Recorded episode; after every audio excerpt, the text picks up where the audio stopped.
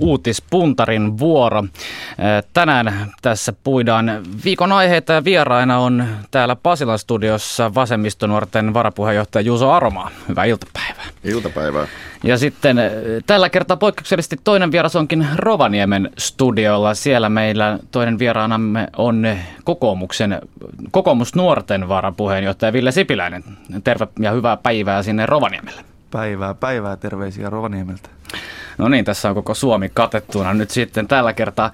Ö, ennen kuin mennään muihin aiheisiin tässä, kuten varmaan moni arvata saattaa, täm, tällä viikolla toki tuo kotimaan politiikka on paljon puhuttanut, mutta ennen kuin mennään siihen, niin aloitetaan kuitenkin ulkomaan-asialla ja ikävillä asioilla, siis Syyrialla. Syyriassa tilanne elää maassahan on päällä verinen sisällissota ja lähes täysi kaos. Arviolta 100 000 ihmistä on jo kuollut eikä konfliktille näy loppua. Ja tällä viikolla Yhdysvallat väitti omaavansa pitäviä todisteita siitä, että al-Assadin hallinto olisi käyttänyt kemiallisia aseita oppositiota vastaan, jota se on pitänyt, jota siis Yhdysvallat on pitänyt siinä punaisena viivana, jota ei saa ylittää. Ja nyt on sitten väläytelty mahdollista rangaistusiskua Assadin hallintoa vastaan. Viime yönä Iso-Britannia päätti, ettei se tule osallistumaan iskuun. Parlamentin päätös oli arvovalta tappio pääministeri David Cameronille, joka on puhunut paljon tämän iskun puolesta.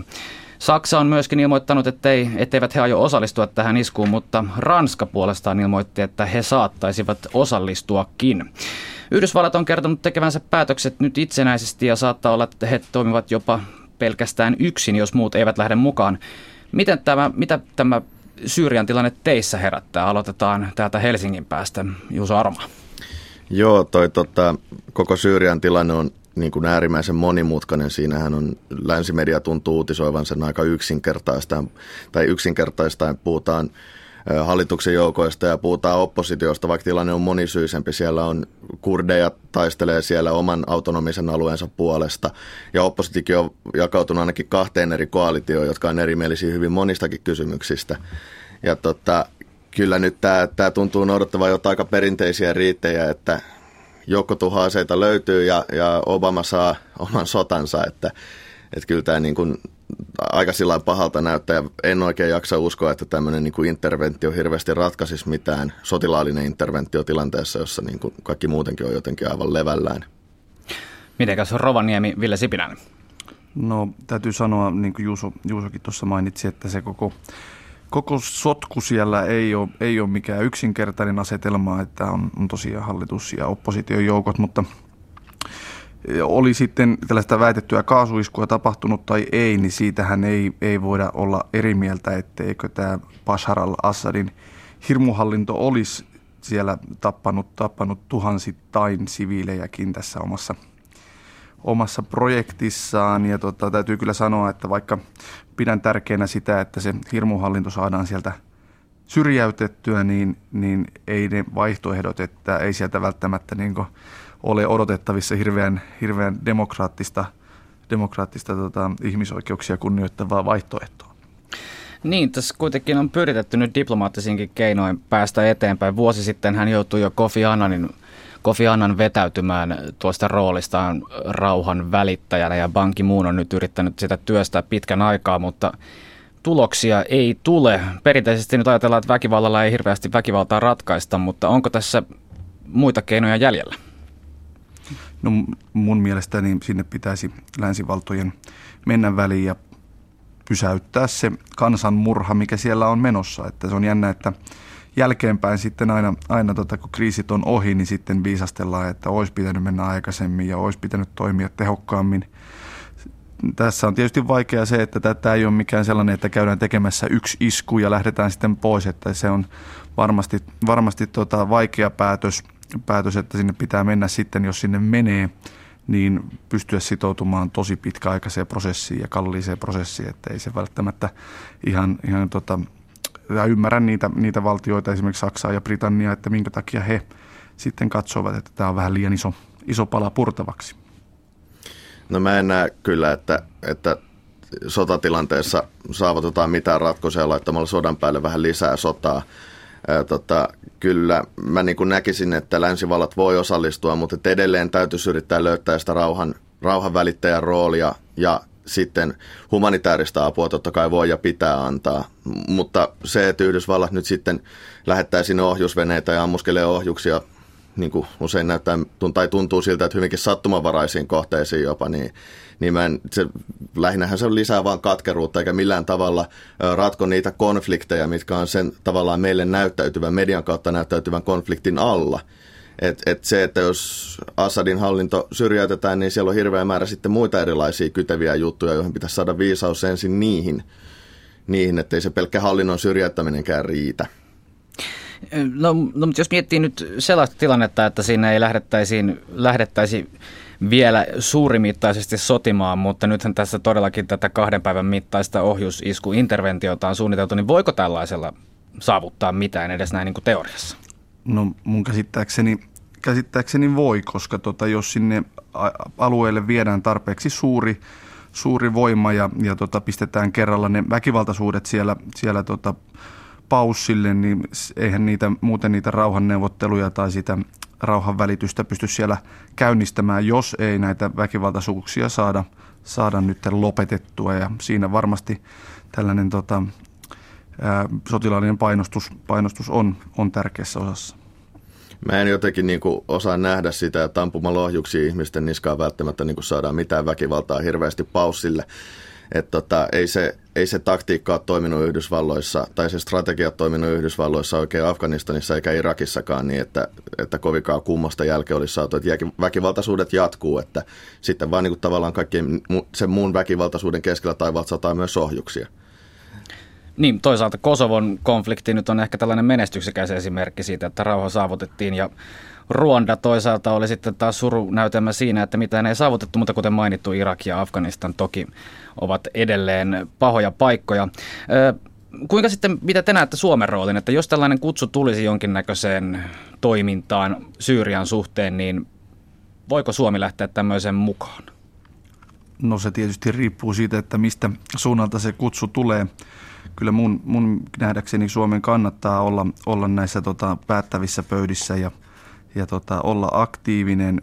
Meillä on, meillä on tietysti tota, paljon muita, muita avuja kuin, kuin pelkästään meidän sotilaallinen mahti, että, että tota, suomalaiset vois, vois niin kuin meillä on tietysti jo presidentti Ahtisaaren viitoittama tie siitä, että suomalaiset on hyvä, hyvä sellainen rauhan välityskansa, että meillä voisi siinä olla annettavaa. Joo, tästä mä oon kyllä itse asiassa ihan samaa mieltä, että et mä, en, tota, mä en missään nimessä haluaisi nähdä, että Suomi osallistuu tähän mahdolliseen Syyrian operaatioon millään tavalla ö, sotilaallisesti. Mutta sen sijaan nimenomaan humanitaarisen avun antaminen ja se aika tiukka osaaminen, mikä meillä on nimenomaan rauhan välittämisessä, niin, niin sille kyllä ehdottomasti sen kaltaista, niin kuin, sen kaltaista toimintaa näkisi jopa mielelläni, että Suomella on pitkät perinteet tästä ja aika korkea, tai korkealle meitä on arvostettu kansainvälisestikin tässä asiassa.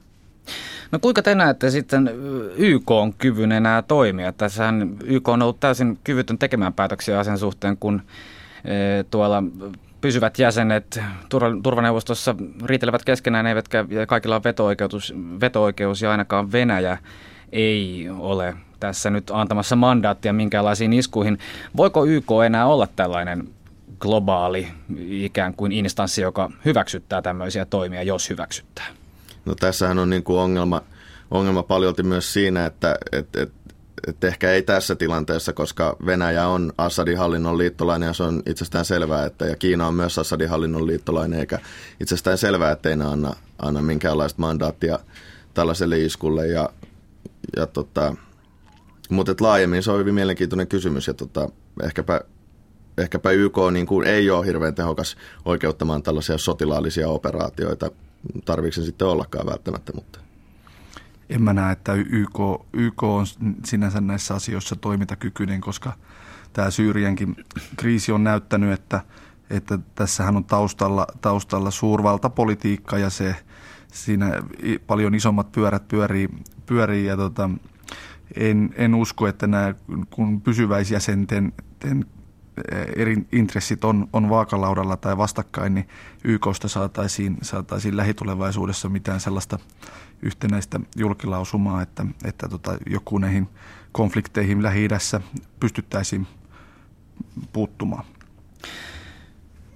Selvä. Mennään Syyriasta eteenpäin kotimaan politiikkaan, joista teillä varmasti nyt on näkemystä uutispuntarissa. Tänään siis vieraana vasemmistonuorten varapuheenjohtaja Juuso Aromaa ja kokoomusnuorten varapuheenjohtaja Ville Sipiläinen.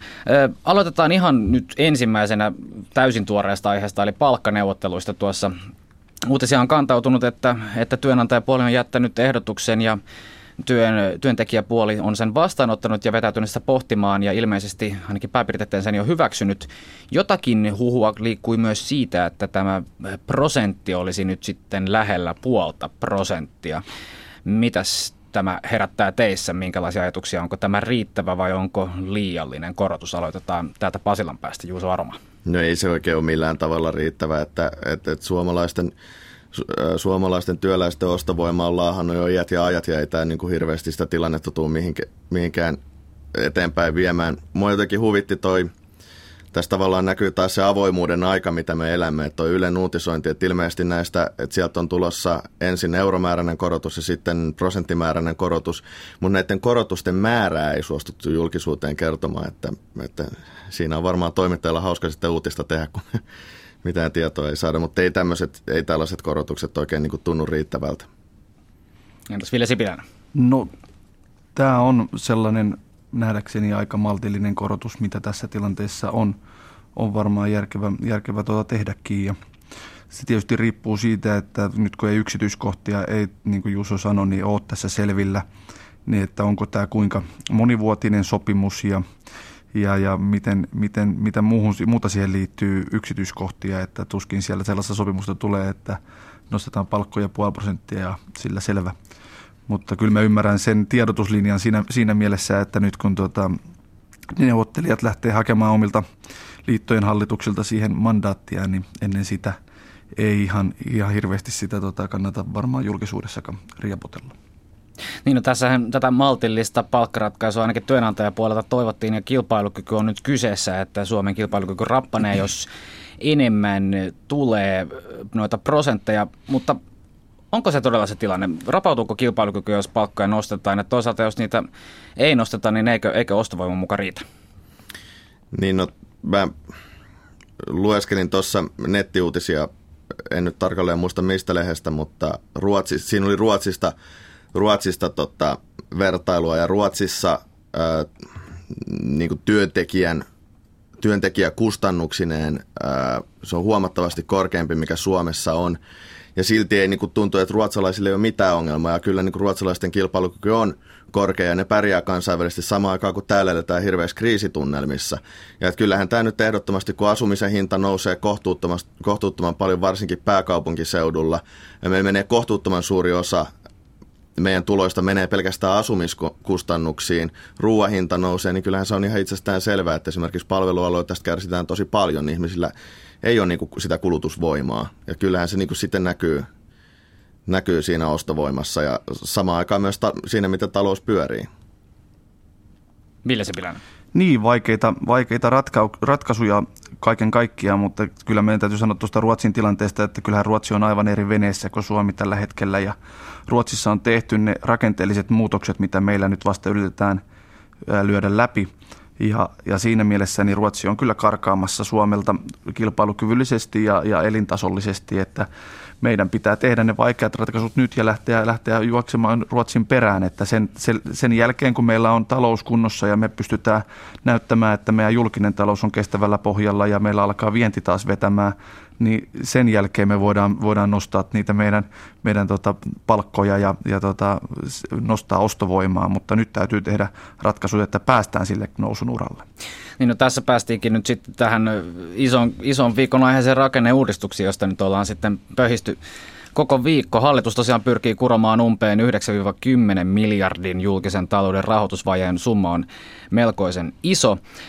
Työurien pidennystä, kuntatalouden tasapainotusta, oppivelvollisuusien nostamista, kotihoidon tuen muutosta, opintorahaan tulee muutosta, YM-muutoksia tässä paketissa nyt on. Ennen kuin mennään yksityiskohtiin, niin kuinka te näette yleisesti nyt tämän rakenneuudistuksen? Onko tämä hallituksen paketti oikean suuntainen? Aloitetaan sieltä Rovaniemeltä. No oikean suuntainen varmasti, mutta tota, ehkä, olisin, ehkä olisin halunnut nähdä, nähdä vieläkin niin kuin, tota, enemmän menoleikkauksia. Meillä tietysti toi on hyvä toi kuntatalouden tai kuntien toimintamenojen karsiminen siinä mielessä, että kun kuntien tehtävät on lähtenyt, lähtenyt käsistä ja niitä on tällä hetkellä lakisääteisiä tehtäviä kohta 600, niin se on hyvä, että siihen ongelmaan nyt otetaan, otetaan tota, tiukka, tiukka tota, ase käyttöön ja niitä aletaan perkaamaan. Mutta kokonaisuudessaan paketti on varmaan tässä, tässä tilanteessa, niin siinä on kaikille, kaikille tota, hyviä asioita, mutta kaikille varmasti vaikeita asioita, että kyllä sinänsä pitää, pitää tota sanoa, että hallitus yllättävänkin hyvin niin tämän klaarasi. No joo, mä tutustuin siihen valtioneuvoston tiedotteeseen tuossa eilen illalla ja tutkiskelin sitä ja tietenkin se on laaja paketti ja äkkiseltään siihen kokonaiskuvan, niin kuin yksi tarkan kokonaiskuvan muodostaminen on, on haastavaa, mutta, mutta ei se niin kuin, kyllä siinä ehdottomasti tämä kahden miljardin leikkaus kunnilta pisti eniten silmään. Ja se, että miljardi otetaan siitä, että vähennetään kuntien tehtäviä, mutta kyllä, se, niin kyllä siinä se pelko tulee, että mitä kuntien tehtäviä vähennetään. Siitä me ei saatu vielä minkäänlaista tietoa ja kuka ne sitten ne tehtävät mahdollisesti hoitaa. Et, et se on hyvin, hyvin mielenkiintoinen kysymys ja siinä niin kuin tullaan paljon näkemään se, että kuinka paljon niin kuin hyvinvointi, hyvinvointipalveluja tullaan rapauttamaan. rapauttamaan et tota. Mutta sitten toisaalta siellä oli, siellä oli, oli siellä niin kuin hyviäkin asioita, ettei se pelkkää niin kuin murheen alhoa ollut se, se tota, paperi, mutta en mä niin kuin näe, että tällainen, tällainen niin kuin väkinäinen, kriisinomainen, jopa angstinen leikkuripolitiikka olisi millään tavalla nyt se oikea tie – tilanteessa, jossa Suomi on kuitenkin niin kuin vauraampi maa kuin koskaan. Niin, no tässäkin tulee nyt esille jo tämä ehkä hallituksen ristiriitaisuus, kun on vasemmistonuoria ja kokoomusnuori, kokoomusnuori nyt tässä keskustelussa. Nämä uudistukset hän eivät ihan mukisematta eilen menneet läpi, että eilen vielä kantautui jossain vaiheessa viesti, että kristillisdemokraatit olisivat voineet jopa lähteä hallituksesta ja aikaisemmin ennustettiin, että vasemmistoliitto saattaisi lähteä hallituksesta, jos opintorahaan kosketaan ja demaritkin eilen yli neljä tuntia väänsivät eduskuntaryhmän kanssa ennen kuin tulivat siihen tulokseen, että tämä paketti voidaan hyväksyä. Oliko tämä teidän mielestä yllättävää nyt, nyt, että on niinkin kirjava hallitus, että ylipäänsä päästään johonkin samanlaiseen lopputulokseen neuvottelupöydässä? No jos mä sanon sen verran, että ei se, en mä sitten loppujen lopuksi, kyllähän sitä, kyllähän sitä nyt meidänkin piireissä veik- veikkailtiin, että lähteekö nyt puolueen hallituksesta, mutta emme sitä loppujen lopuksi koe niin kuin yllättävänä, että tässä on ollut jotenkin, jotenkin tuntuu, että on ollut puoluejohdolla aika tiukka tahto pysyä tässä hallitusyhteistyössä kiinni, kiinni, vaikka meillähän on niin kuin mittausten mukaan meidän omat jäsenet on niin kuin kaikista hallituspuolueista kriittisemmin suhtautuu tähän hallitusyhteistyöhön. Mutta et, et ei se sitten mua loppujen lopuksi kuitenkaan niin, kuin, niin kauheasti yllättänyt, että et, et kaipa siinä sitten enemmän kuitenkin pain, painaa se pelko, että mikä on se vaihtoehto, jos lähdetään hallituksesta, mutta, mutta et, tota, kyllähän jossain vaiheessa herää se kysymys, että mitä hyötyä on olla hallituksesta, jos siellä et, et, et on pelkästään vastuuta, mutta ei ole valtaa. Ja et sitten kun se piste saavutetaan, niin sittenhän niin kuin loogisinta olisi lähteä hallituksesta. Mutta ilmeisesti nyt sitä pistettä vielä ei kuitenkaan saavutettu ja vasemmistoliitollakin jotain valtaa tässä maassa on vielä. Ville Sipiläinen. No vasemmistoliitolla vielä vähän, vähän valtaa voi olla, tota, mutta siis kyllähän se sellainen tilanne on, että jos ei ole hallituksessa, niin aika vähän pystyy muuttamaan asioita. Tietysti ei, ei siellä yksi, yksi puolue voi tota, saada kaikkia tavoitteitaan läpi, eikä varsinkaan pienpuolue voi saada kaikkia tavoitteitaan läpi, mutta jos, ei, jos, ei sieltä, jos sieltä hallituksesta lähtee, niin ei ainakaan silloin pääse edes vaikuttamaan niihin kirjauksiin. Ja tämä hallitus on tietysti siitä, siitä erikoinen, että meillä kokoomuksessa sanotaan, että hallitus tekee aivan liian vasemmistolaista politiikkaa ja taas vasemmistossa sanotaan, että, että hallitus tekee pelkkää oikeistopolitiikkaa ja ehkä se kertoo siitä, että tota, eilistä pakettiakin jouduttiin niin kauan vääntämään, että, että se oli kovan työn tulos, että ei ole hallituskaan päässyt helpolla. Niin ilmeisesti kova konsensusajattelu edelleen Suomessa kuitenkin vallitsee. Jos miettii sitä, että kuitenkin tätäkin hallitusta on syytetty kyvyttömyydestä moneen kertaan tehdä yhtään mitään. Kovinkin sanoin on tullut syytöksiä ja oppositio tietysti on koko ajan keskusta perussuomalaiset meuhkannut siitä, että hallitus ei tee oikeita ratkaisuja. Jos jotain ratkaisuja tehdään, niin on tietysti vääriä. Mutta onko tämmöisessä hallituksessa sitten mitään järkeä, jossa on täysin vastakkaisilta laidoilta puolueita? No siis, jos mä nyt aloitan, niin tota, äh, hallitushan on, saan, on, hallitus on saanut tota, asioita kyllä tehtyä, mutta ehkä se hallitus on myös vähän itseään ampunut omaa jalkaan siinä, että joka, jokainen projekti ja jokainen neuvottelu, niin ennen jo kun neuvottelu on saatu päätökseen tai ennen kuin mitään konkreettista on saatu aikaiseksi, niin luodaan sellainen ää, hirveä, hirveä tota, hype tai tota, karnevaalitunnelma siihen, että nyt tulee ja nyt tulee isoja päätöksiä ja nyt laitetaan kaikki asiat kuntoon, niin siinä, siinä tietysti tarjollaan avaimet myös oppositiolle sitten, kun sieltä ei tietysti tule sellaista pakettia, että missä kaikki asiat tulee kuntoon, niin oppositiolle ja tietysti medialle tarjotaan sitten avaimia, että, väittää, että, että sitten mitään ei saa aikaan. No se jopa tuntuu vähän erikoiselta, että näin sillisalaattihallitus, että tämmöisen sillisalaattihallituksen täytyy alkaa rakentaa niin kuin väkisin tällaisia isoja kuntauudistuksia ja sote-uudistuksen kaltaisia niin kuin jättimäisiä projekteja, joissa tarvittaisiin niin kuin ehkä enemmän, enemmän sitten niin kuin yhtenäistä linjaa eikä tällaista sekamelskaa. Ehkä niin kuin jollain tavalla, mikä mua eniten tässä hallituksessa hermostuttaa on se, että, että on kuitenkin jollain tavalla sit niin kuin oikeistolainen hallitus. Ja tämän hallituksen aikana ollaan saatu, ollaan tavallaan niin kuin ehkä valitettavasti vasemmistoliittokin on niin kuin omalla tavallaan nyt sitten näiden rakenneuudistuksien kautta allekirjoittanut tällaisen käsityksen tämmöisestä, niin kuin, että nyt eletään kriisin aikoja. Että nyt on joku kammottava kriisi ja, ja, ja tota, et, et, ja et me ollaan kaikki jotenkin vastuussa tästä, niin kuin Katainen Heurakas sanoi. Ja, sellainen, että se, se, se tuntuu, että tavallaan että se, että se niin kuin ideologisella tasolla on menty allekirjoittamaan sellainen asia, niin se tuntuu ikävältä. Että kun sen sijaan nyt vaan pitäisi, pitäisi tehdä ja investoida, investoida eikä kriiseillä ja elää pelossa. Niin, tota, kyllähän se olisi kiva, että voitaisiin elää ja investoida ja ei tarvitsisi kriiseillä, mutta valitettavasti kun, kun meillä katsotaan talouden tunnuslukuja, niin se on vähän – se on vähän sillä lailla, että tota, jos ei nyt tehdä muutoksia, niin, niin ei meillä ole tällaista tilannetta, että me voidaan miettiä niitä kohta, kohta enää, vaan kohta meillä, meillä tota, ne, on, ne tulee pakosti, pakosti sitten niin romahduksen kautta. Ja mä tiedän, että, että vasemmisto, vasemmisto ja varsinkin vasemmistonuoret on, on tota viime päivinä puhunut siitä, että ei tällaista mitään kriisiä ole ja että Suomella menee vielä muuhun Eurooppaan verrattuna hyvin – mutta tota, itse en lähtisi käyttämään muuta Eurooppaa minä niin tota, mittatikkuna, vaan tota, kyllä, kyllä mä käyttäisin esimerkiksi tota, länsinapuria Ruotsina, Ruotsia siinä mittatikkuna, että kuinka hyvin meillä Suomella sitten lopulta meneekään.